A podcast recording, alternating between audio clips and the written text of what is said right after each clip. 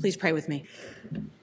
Holy God, may the words of my mouth and the meditations of our hearts be found acceptable in your sight, you who are our strength and our Redeemer. Amen.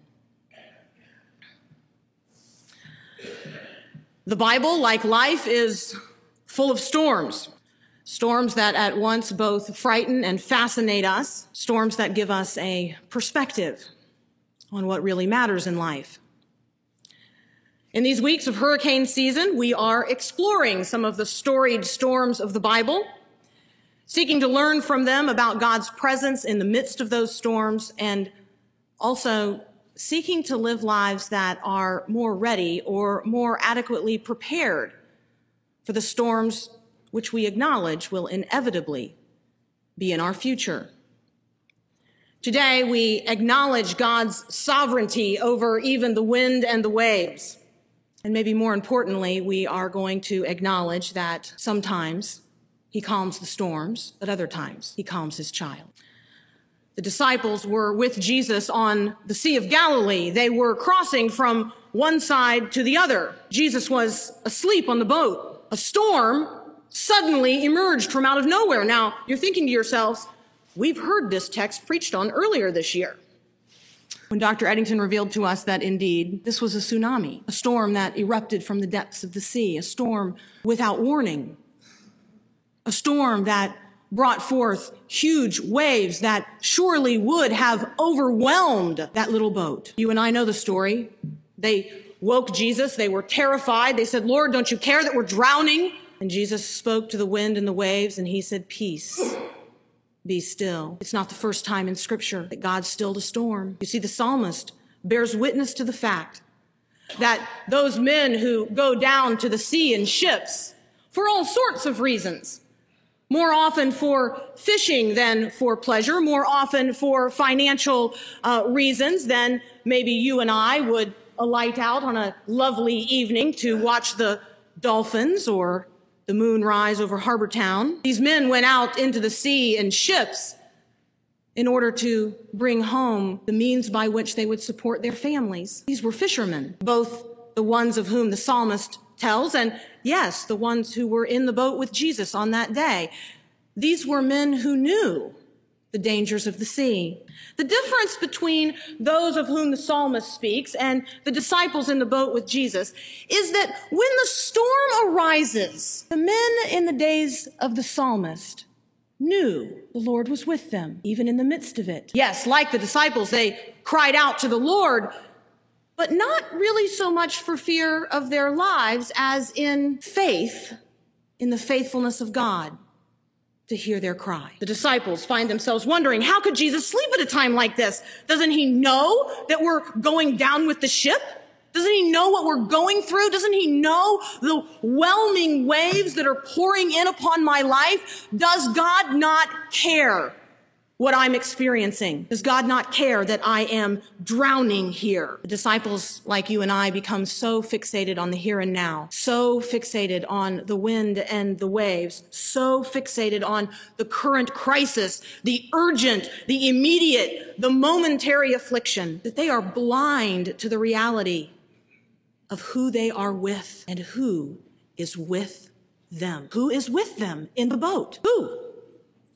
Jesus. Who then are they with in the boat? Yeah, this is one of those times where it is the same answer twice. Jesus is with them in the boat, but more importantly, they are with Jesus in the boat. Jesus, you see, who sees through the storm all the way to the other side. Jesus who knows God's intended plan for his life. Jesus who knows this is not the time he's going down. Jesus who knows God's purpose and God's plan. And Jesus who knows more than anyone else the faithfulness of God. You and I see the storm that we're in. Jesus sees through the storm all the way to the other side. He knew where his life was headed, and he knew that those who were on board with him would also be seen through. Jesus doesn't just promise a light at the end of the tunnel. He is the light. Jesus doesn't just promise a way through the valley. He is the way. And he is the good shepherd who walks the way with us. Jesus doesn't just promise a counselor in the midst of our perplexity. He sends his own Holy Spirit to be our constant companion and our guide.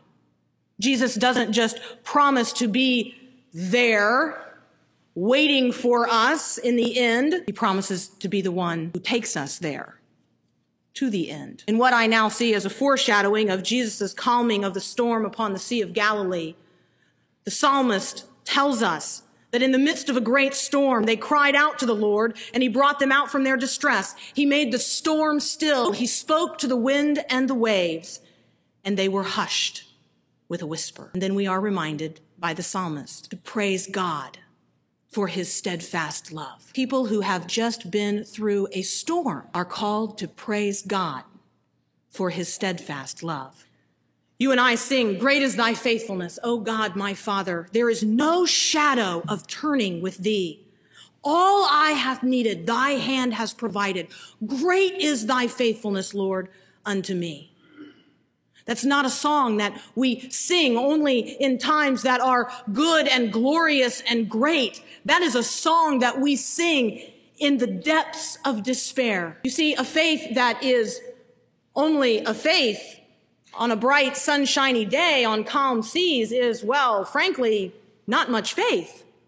So says Jesus to his disciples. But a singing faith that declares that God is great and faithful, even in the midst of the whelming flood, that, my friends, is a faith worth having. God is not fickle. God is faithful. His mercies are new every morning. I love that.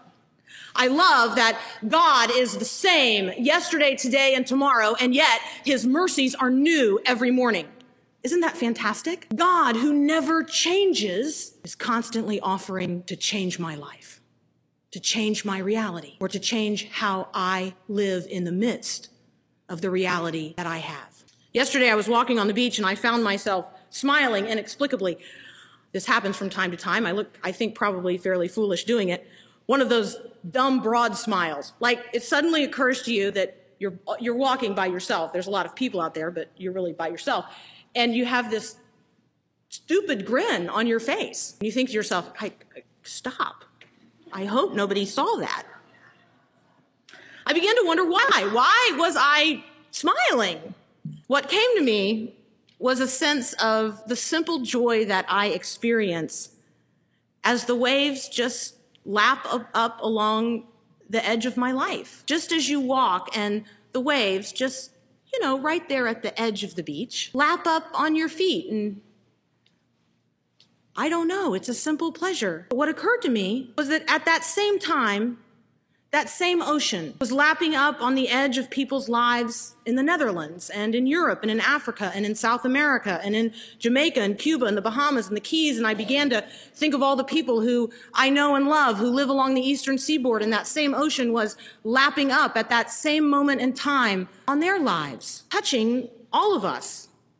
And then I remembered that this ocean really does spill into all other oceans.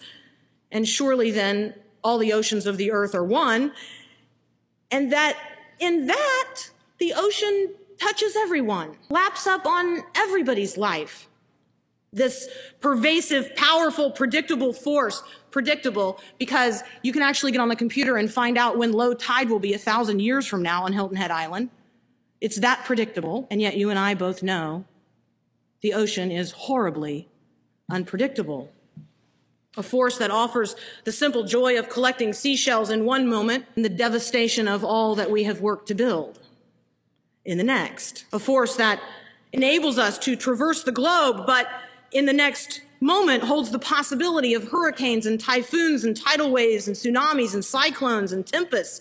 She is known to us in many ways, and yet her depths remain unsearchable to us. I think that's what I was smiling about. I think that I was smiling by the simple and yet profound reality that this ocean, which touches everyone and changes everyone that it touches, that is at once known and unsearchable, that is at once everywhere, and yet you can ignore it even at this close a range, and how much that reveals to me or reminds me of what God has revealed about himself. God is at once everywhere, predictably present. God does touch every human life, the world around, and anyone that God touches cannot remain unchanged. And God is at once perfectly predictable in his steadfast love and in his faithfulness.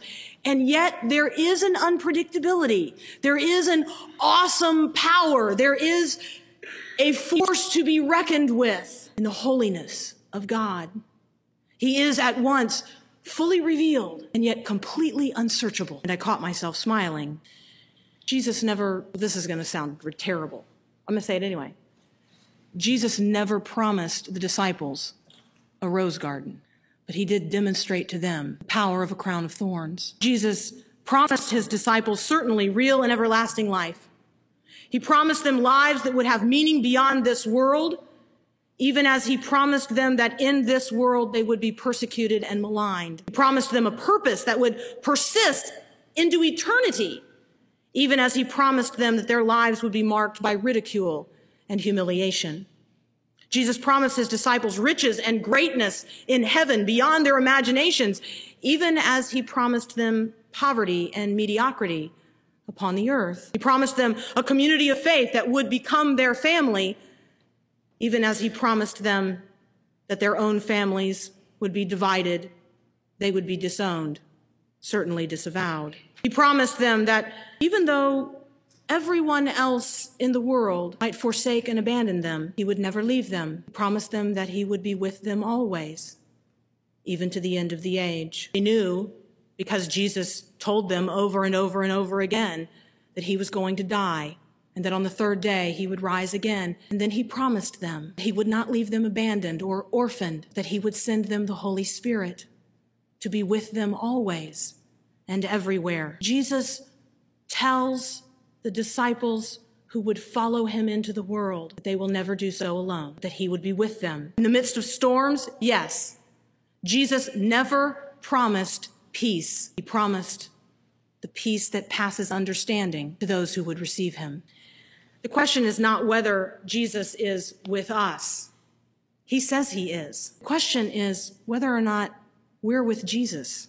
When the waters are rising in your life, Who's with you that you can trust? When your own resources come to an end, do you have one with you whose resources never fail? When you're scared out of your mind, can you trust the one you're with to be your light and your help and your salvation? When your hopes are dashed and your dreams diminish, can you trust the one you're with? The reality is that life is filled with storms.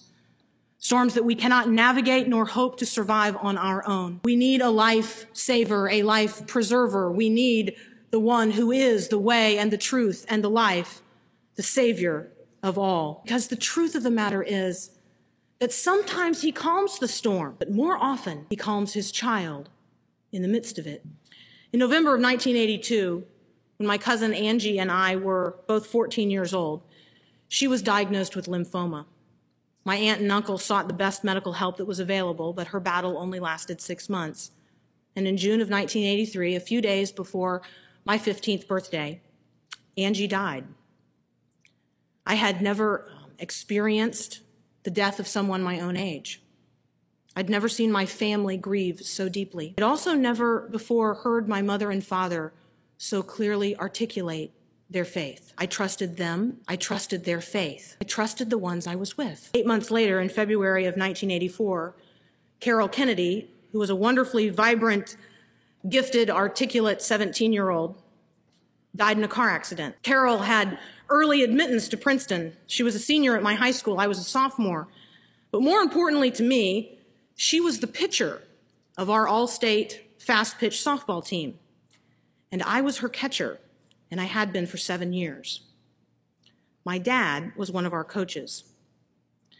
At one of the services following Carol's death, I heard my father stand in front of a sanctuary full of student athletes and talk about his faith in God's promises and his faith in God's faithfulness. I trusted my dad. I trusted his faith. I was learning to trust the one he was with. It was only three months later that my 40 year old father died of a heart attack. My boat had been taking on water for several months at that point, and now I was certain I was going under. But God sent faithful men and women into my life to buoy me. God did not remove the storms of my life. God did not save all of the people that I love from harm. But God has always been faithful. He saw me through the storms, and He saw through the storms, and all I could see was the wind and the waves. And at the right time, when I was ready to hear it, God sent someone into my life who told me that all I had to do was ask God for peace, and He would give it to me. And I asked, and God granted me the peace which passes all understanding. And I learned for the first time in my life what it means for God to calm his child, even in the midst of a whelming flood. That's the word of hope that I have to offer to each one of us today. Some of you are bailing like mad in your lives, lives that are being crashed against by waves of frustration and fear and loneliness and fatigue and depression and disease and despair. And I know it. What I have to offer you this day is the peace which passes all understanding, which is offered to you in Jesus Christ, who alone is the Prince of Peace. You can trust him. He will be with you always, even to the end of the age. Amen.